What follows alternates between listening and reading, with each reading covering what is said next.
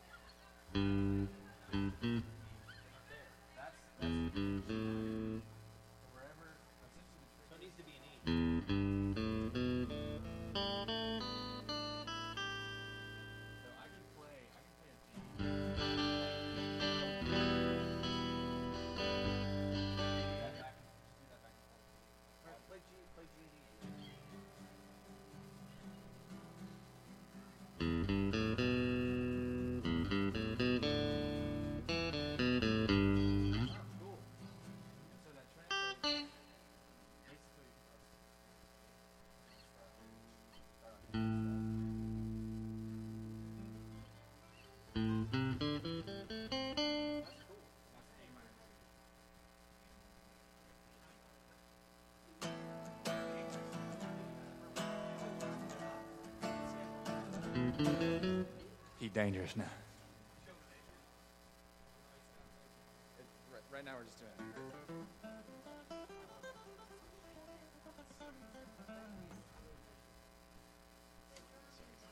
Yeah, he jumped in there. I've never played drums.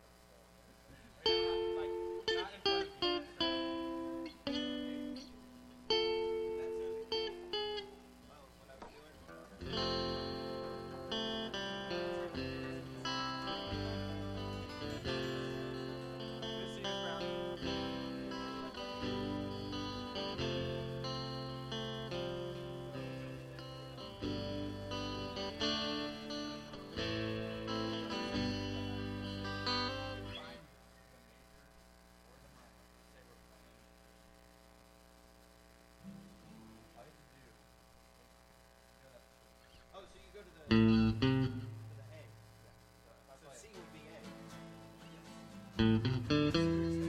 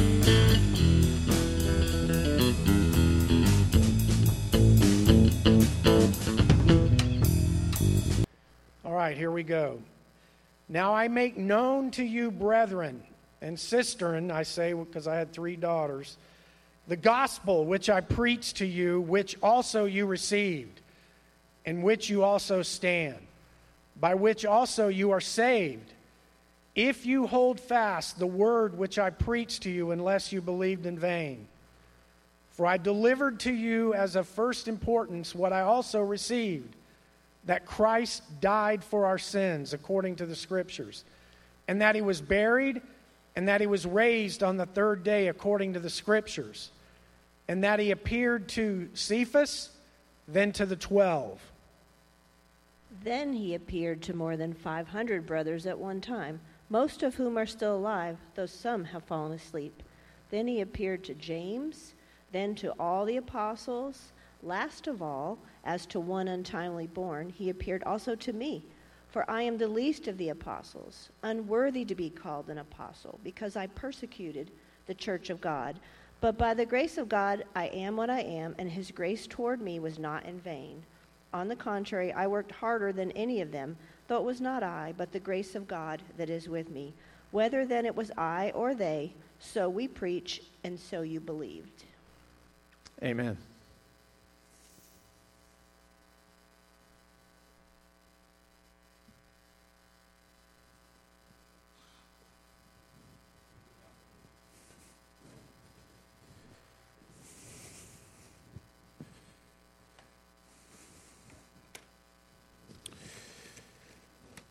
This morning we're going to be observing communion, and the passage we happen to be at uh, couldn't be more perfectly placed to be in 1 Corinthians 15. Uh, I want to begin with prayer and then we'll take a look at this chapter.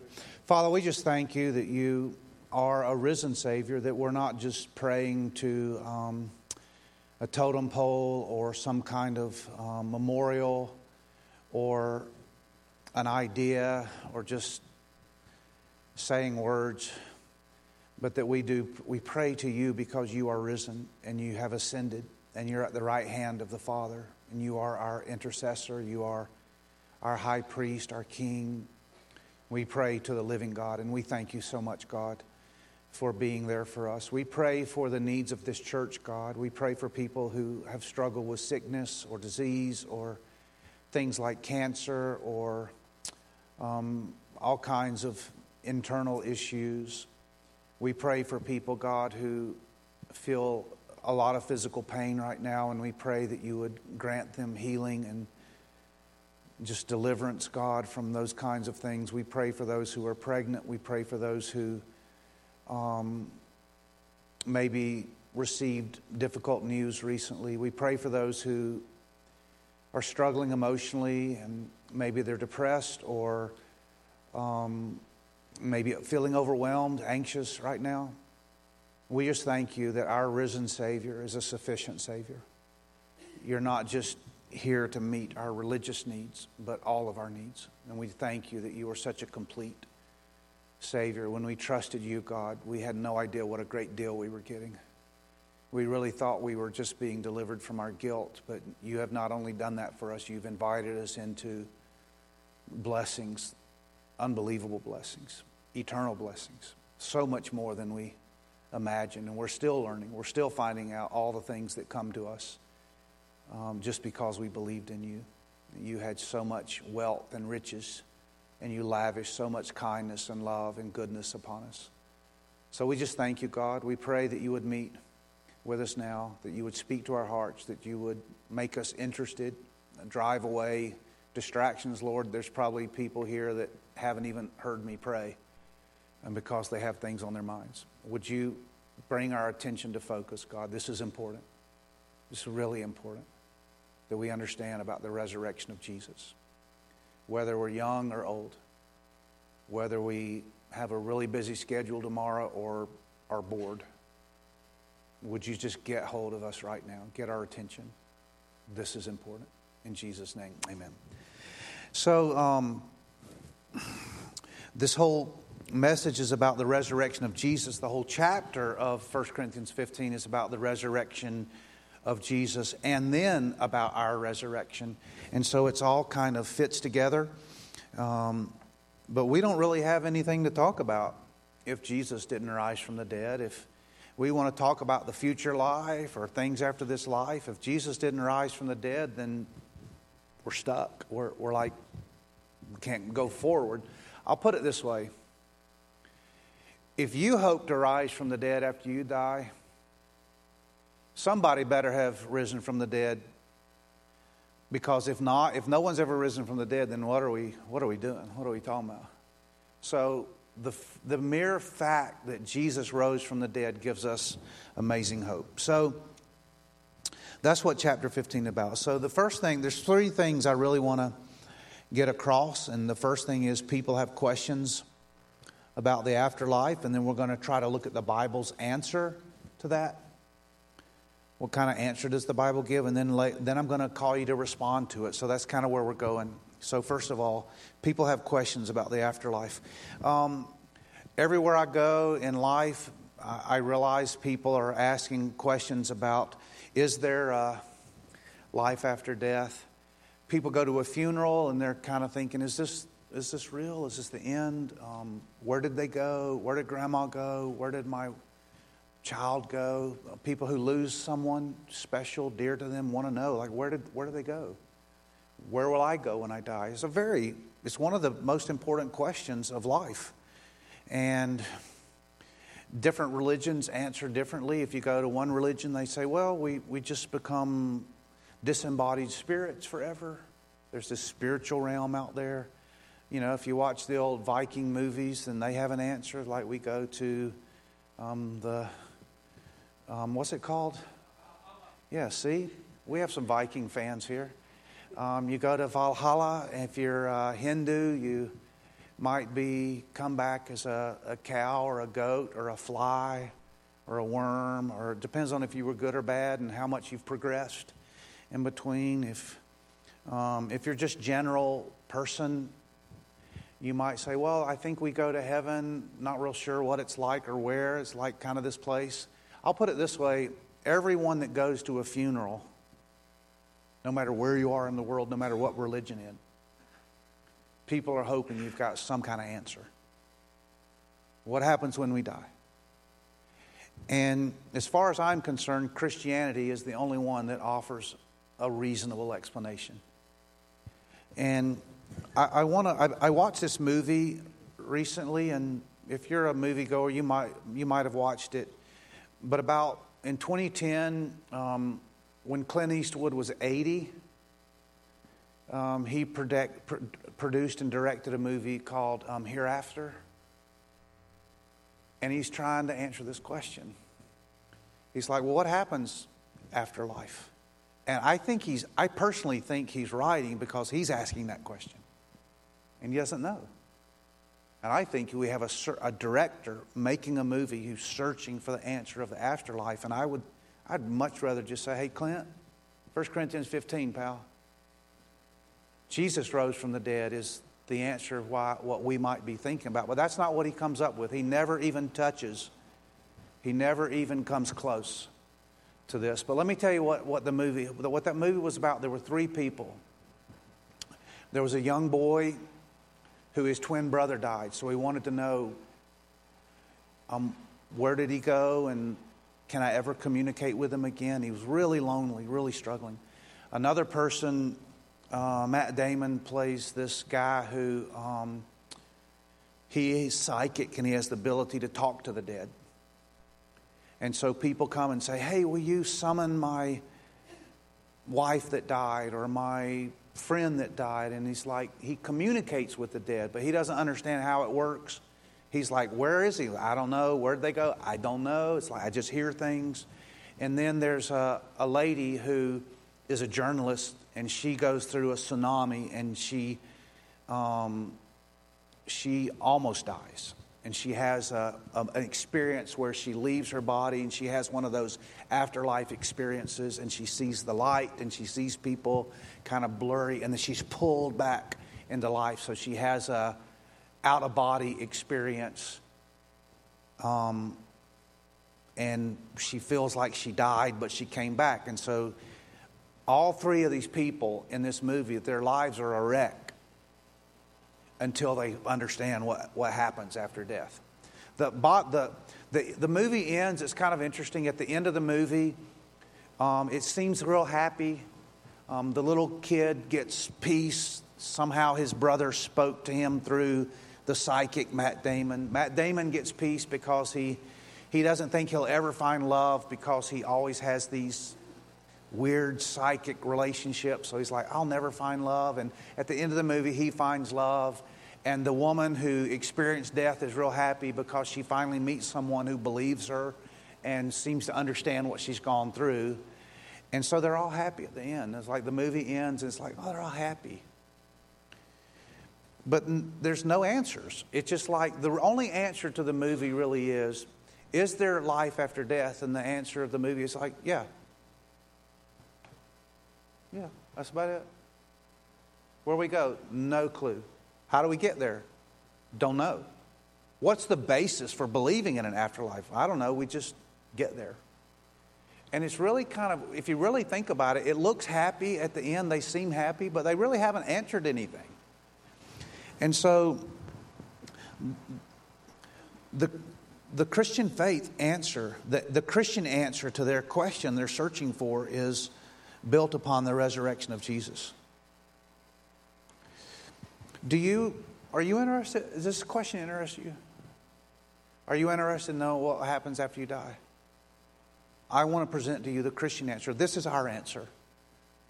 When we go to a funeral, someone's struggling with death, someone's wondering, someone has a near death experience and they're afraid to die, or your children are asking questions like, what, what, what happens when we die? You know, the first thing, maybe their first real meaning, for a lot of kids, their first really meaningful, sad experience is when their pet dies. And they're like, why do things have to die? And then they're like, well, much more important is someone in their family dies, and maybe it's a, a family member near. So the Christian answer is 1 Corinthians 15. It's built upon the resurrection of Jesus. This is really a summary of the gospel. Paul says, I want to remind you, which means he's obviously said it before. You can't remind something, someone of something you never said before. So Paul's like, I want to remind you. I've told you many times, brothers, the gospel I preach to you. Like, this is the gospel. The resurrection, this what Paul writes down in 1 Corinthians is one of the most beautiful summaries of the gospel. The gospel, the good news from God, I preach to you. And not only did I preach to you, you received it, in which you stand. You took a stand in which you were being saved. In other words, you're believing and holding on to this. Salvation is a declaration. The minute you believe, you are saved, but it's also a progression. I am saved, but I'm also being saved. Like I'm not there yet. So I have to hold on. It's not like I can I can't just go lose this thing that I have, but I am in the process of being saved. God came, I believe in him. I'm trusting in him. And then it says, you believed, you're holding fast, you are being saved if you hold fast the word I preached to you unless you believed in vain. Okay, in other words, unless you had these vague ideas or maybe even had the right idea, but somehow you let go. Um, there's a lot to chew on in that little first paragraph, but I want to focus now on the second paragraph. What is the Christian answer? And I'm going to point out four things, four lines of evidence. What is the Christian answer? The first, the first is Christ died for our sins, according to the Scriptures. So here's what I want to say to you everyone in this room Christ died for your sins. That's the first part. The question becomes well, who is Christ? Who is this Christ? Christ is the word for the Messiah, the anointed of God. Someone was chosen, anointed, selected by God, and he died for you. Christ, Jesus, died for you. That's the message of the whole Bible. From Genesis chapter 3, when Adam and Eve fall into sin and they're going to die, and there is no hope. There is no hope on the horizon. There is no reason for them to believe once they commit sin that they're going to have eternal life. There's zero reason, zero chance. Because before the, the rule was this hey, I've given you everything in the Garden of Eden, and you need to obey me. But if you disobey me, the deal's off you will die. I've created you to have eternal life and fellowship with God, but the moment sin enters into your experience, it ruins everything. And so at that point, there was no hope. But then God immediately, as soon as the consequence of sin comes, immediately comes the message of hope. And He says, like they're there thinking, we're doomed. And then to encourage them, God says, But I'm, let me tell you where hope's going to come. It's going to come through a person. I'm going to send a person, and it's going to be a descendant of the two sinners, Adam and Eve. Someone's going to come from your belly, from your loin, Eve, one day.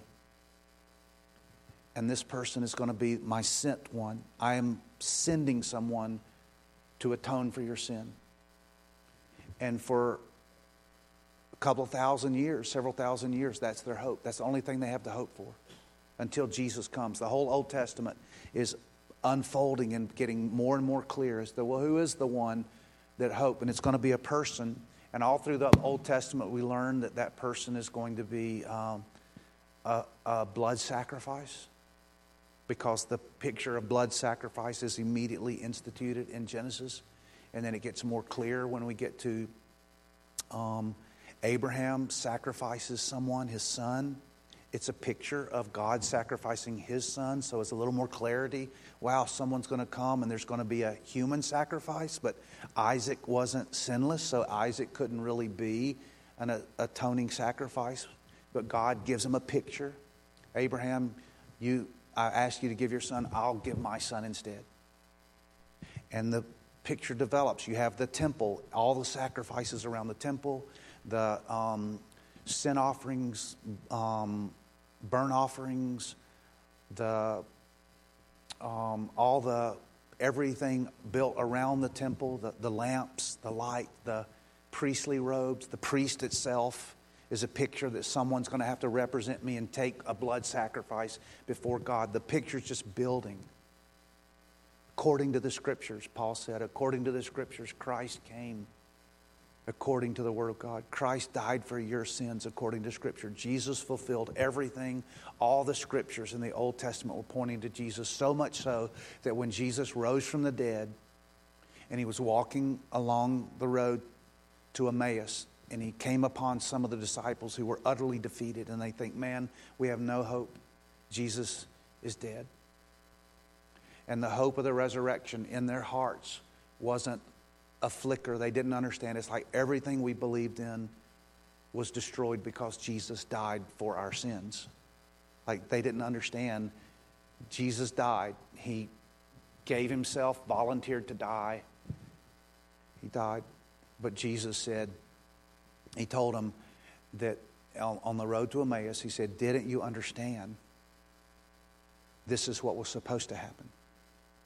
And He said, All the scriptures, beginning with the law and the prophets, all the Old Testament, Jesus says, was predicting that the Christ would have to die. They wanted the Christ to come and be a victorious king, instantly king, defeat their enemies. But the real enemy that needed defeated wasn't the Roman army, it wasn't worldly powers, it was death and Satan.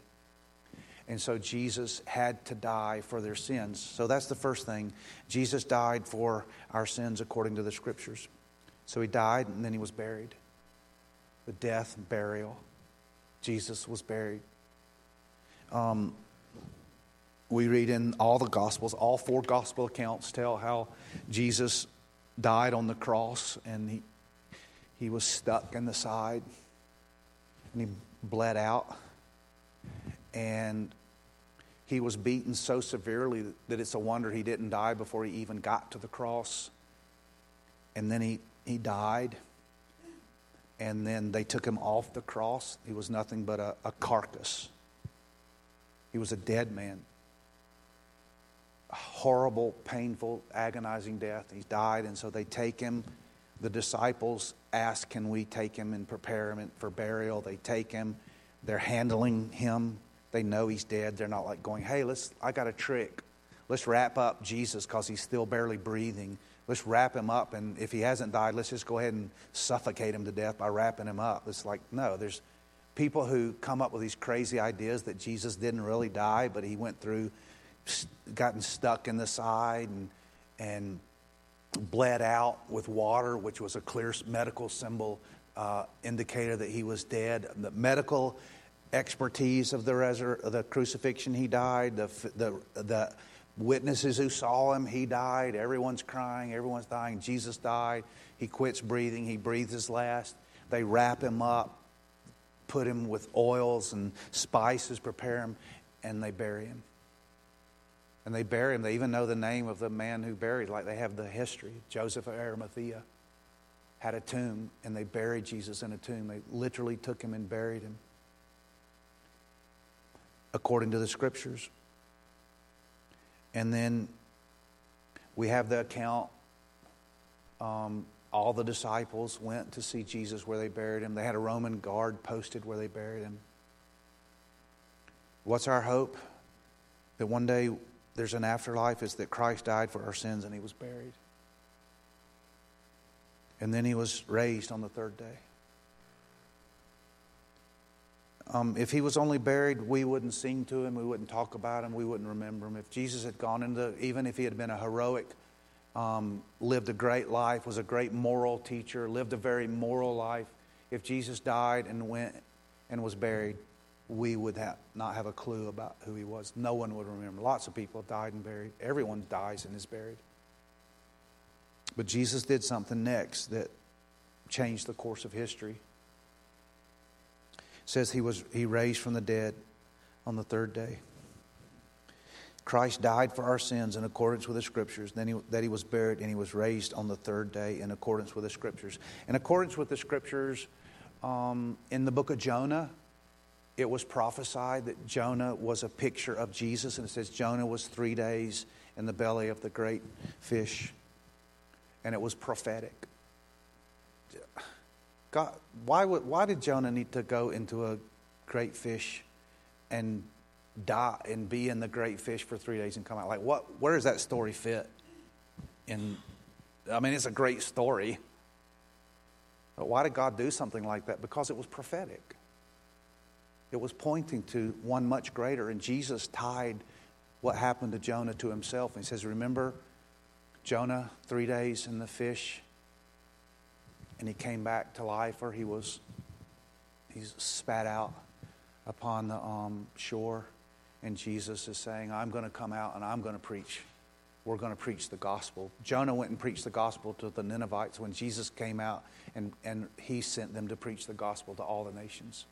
And so Jesus came alive. And remember, Jesus, three times, his disciples totally didn't want him to die. And they're like, No, Lord, please don't die. Don't go to Jerusalem. They're going to kill you. And Jesus tells them once, and every all the gospels record Jesus told them like three times. The first time he says, Hey guys, uh, we're going to Jerusalem, and when we get there, um, the Pharisees and Sadducees are going to attack me. They're going to accuse me. And and the Jewish leaders are going to accuse me along, and they're going to join hands with the Gentiles, and the Gentiles too are going to accuse me of horrible things, and they're going to crucify me and kill me. And that's all they heard. It's like, no, well, then we can't go there. They didn't hear that, they, they weren't listening very carefully because Jesus says, and in three days. I'll rise from the dead. So, three times. Only after Jesus rose from the dead did they remember that part. Like he told us. Three times he told us.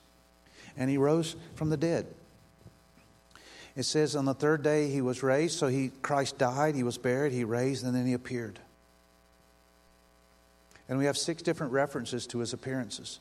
He appeared alive. Christ died for our sins, was raised on the third day, and he appeared alive. They didn't go see a dead man, the dead man came to see them. They went in to look for a dead man. Dead man wasn't there. Dead man was looking for them. Dead man was alive. They went to see a dead Jesus, and a living Jesus came out looking for them, and they about dropped dead. And what happened was, it says first they saw Peter. They saw he, uh, um, Paul is like saying, "Hey guys, the gospel I preached to you. Let me tell you what it was. Christ died for our sins. He was buried. He raised on the third day, and and Peter saw him. The 12 saw him. More than 500 saw him. Now, take into context what's going on here. Paul is writing to the people who live in Corinth, and Corinth is in Greece, and Greece is in Europe. And he's spreading all through Europe something that happened over in, in Asia, in Jerusalem, in Israel, in the Roman territory of Galilee and Judea.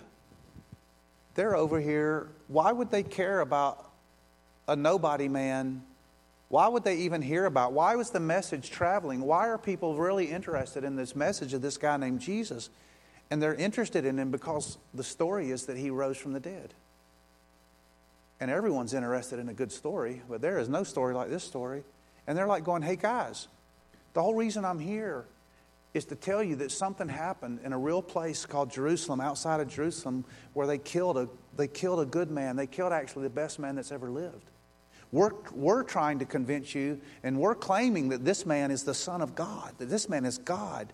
And to, and to prove his divinity and deity, he rose from the dead in his own power, in the power of his righteous life. He defeated death.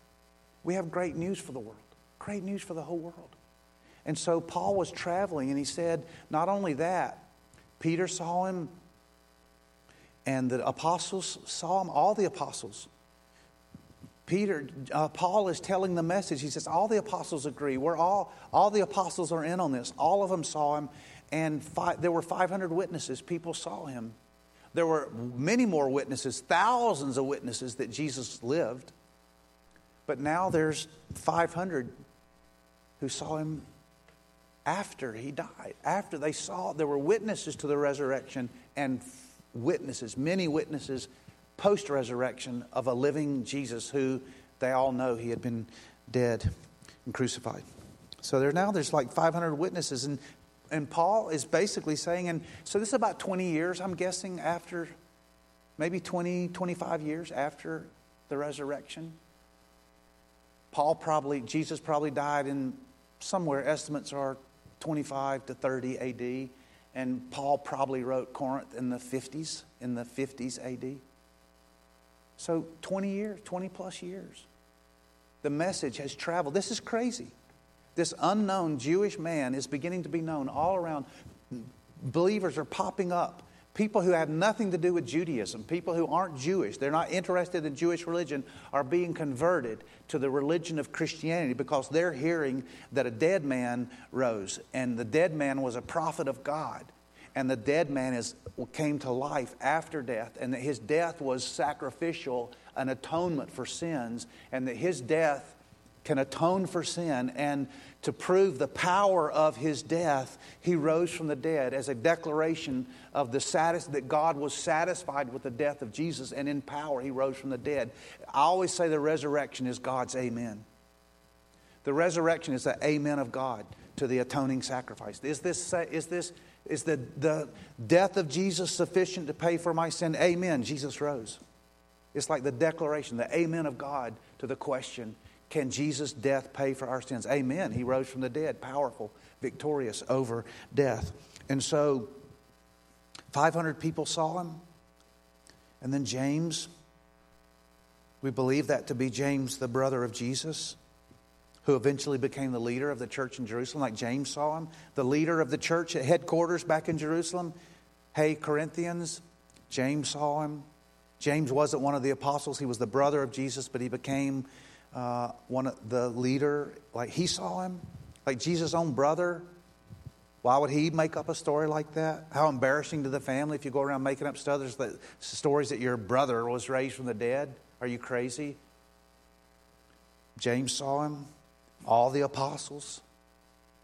They met with him shortly after, right after he was raised, and they met with him in the upper room. Then they met with him later, and he taught with them met by the seaside, seashore. He met with them before he ascended met with them during this um, 40 days of his life after rising from the dead, and he shared many things with them. And then also, Paul says, and I saw him. I saw him. I'm the guy writing to you. I saw him too. And so the he's just telling them. Think about what a cool thing it is that the um, that the man that God was going to call to send out, it's just crazy. That the man that God would use to be the most powerful missionary, I think, ever, was someone who devoted his life to destroying the Christian faith. Paul was on his way to destroy the Christian faith. He had papers, he was official, he was an official representative of Israel and the Jewish leadership to go and kill those people who were claiming that they were witnesses to the resurrection of Jesus. Like, there's a bunch of idiots running around this world, and they're claiming that Jesus, this man that we know was crucified, has risen from the dead, and it's getting out of control here, and we need to terminate this thing right now. Can I pause? Like, I volunteer to be the one to go wipe out this thing before it gets going. This is like a wildfire. We need to put it out right now. And so Paul devotes his life at this point in his life to terminating those people who are claiming that Jesus rose from the dead. And then suddenly Jesus comes to Paul. Jesus, Paul meets the risen Savior, and on his way to stop people from claiming Jesus is alive, Paul says Jesus is alive he becomes a witness to the very thing he was trying to destroy. The conversion of Paul is such a powerful um, proof. Okay, so this is the answer. This is the answer to the question Is there a life after death? Is there anything after we die? Yes, there is. What is our answer? Our answer is based upon the Word of God that Christ died for our sins, that He was buried, and that He rose from the dead. And there are many people who became witnesses and laid down their own lives. Why would these people die? These people, the, It is believed, some believe, that all of the apostles died for as martyrs because they refused to denounce Jesus. It's like, hey, if I was in a little secret club and we made up a really cool story about this man, this dead man came back to life, and someone says, Well, are you willing to die for your little story? It's like, heck no. It's like, we made it up. None of them was willing to say. If they made it up, can you imagine 12 people claiming a lie and giving their lives for something they all 12 knew was a big fat lie? But the complete opposite is the true. All 12 of them were willing to die and say, No, none of us will deny him. Our hope in the resurrection is based upon this truth. And so, the last thing I really want to ask is what's your response to all of this? Do you believe in the resurrection of Jesus? I have four thoughts, and I want you to ponder them for a minute. First of all, do you believe that Jesus rose from the dead? Do you believe this? And secondly, do you receive Jesus? It's like you come to church for a long time and you say, That's probably true, but I'm not ready to receive Jesus because I don't want what comes with the Christian life. I want to I want to control my life. I want to have fun. I want to party. Maybe when I get old and lazy and I can't have fun anymore, maybe then, right before, maybe if I get some kind of notice that, hey, you're going to die in three months, oh, good time to become a Jesus follower. Right now, I like things the way they are. I like being in control of my life. I don't want anyone, my friends will laugh at me if I fall. Yes, I believe these things are true. I don't want people to laugh at me, make fun of me. I don't want to be one of those crazy Christian people. I don't want to give up my life, my dreams. Well, then you have no, you only have knowledge. You don't yet have Jesus. You have knowledge of Jesus. You don't have Jesus. And so the, real, the next question is do you believe in the resurrection? The second question is do you receive Christ? Do you receive the risen Christ? You receive him? And then to you who have done that, are you standing? Because it says you believed, and then in which you the message you believe the message in which you stand. Are you standing? I'm just going to ask you right now, and I don't mean I don't want you to stand, but are you standing with Jesus? Are you like I'm a Christian? I'm known as a Christian. It's who I am, it's what I am. I'm a follower of Jesus. My friends know it. If your friends don't know that, then you're not standing very well. If you're ashamed of Christ, then you're really not standing so strongly. If you're like, no, I'm a secret Christian, I don't think we live in a country where you need to do that. No one's going to take your life. You're just afraid of peer pressure. And Jesus says, Will you stand for me? And so that's the question. If you've made a decision in church, are the church people the only people that know that you're a Christian? That's not standing. That's wobbling. You're a wobbly Christian. And I want to call you to stand today. It's like today when we come to this Lord's Supper, it's like, Lord Jesus, I, I, if you're coming to this table, it means I'm standing. I want to be known as a follower of Jesus, not just in the house of God. I want to stand when I leave here. I want to go standing. I don't want to be this my little secret thing, and my non church friends think I like, you know, I go party with them, we get drunk. We do all these fun things when I'm not with my Christian friends because they don't really know, because I don't really stand for Jesus except in the house of God. That's not a real, that's not real. That's just something that makes you feel good or maybe makes your parents feel good.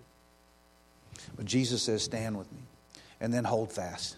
Hold fast. How many people in here is like, oh, I'm holding, man. I'm, I'm holding fast, but it's a tussle, man. That's a, that's a lot of weight on me to walk away. There's a lot of days I don't feel like I'm holding too fast, but Jesus is calling you today. Will you hold fast? And I'm calling you right now. And He says, and while you hold fast, I'm going to feed you along the way. I'm going to nourish you. And the Lord's Supper is nourishment, spiritual nourishment. If you're going to hold fast in this life, you got to eat at some point.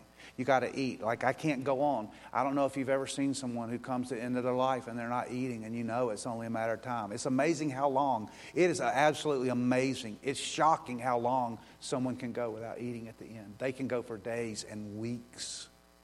And everyone's going, Well, they haven't eaten. Do you know how many Christians look like they're making it and they're not eating? You're not making it.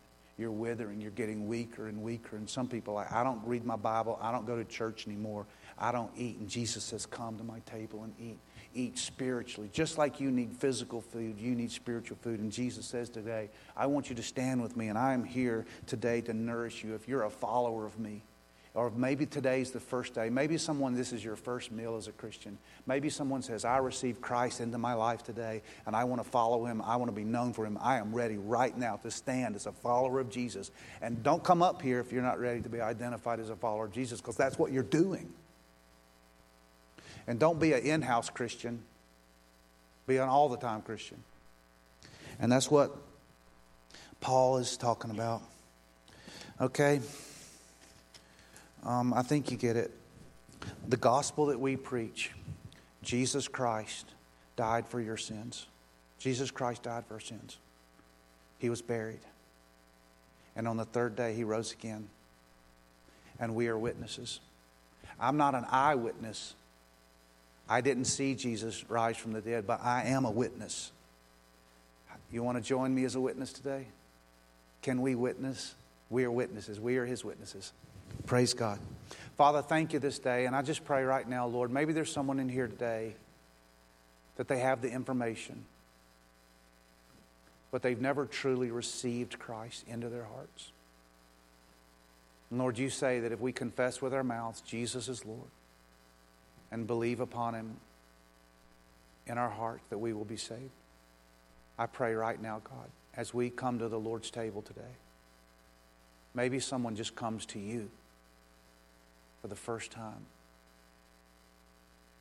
We pray that would be true, oh God. And for the rest of us, may we be strengthened right here, right now, in Jesus' name. Amen.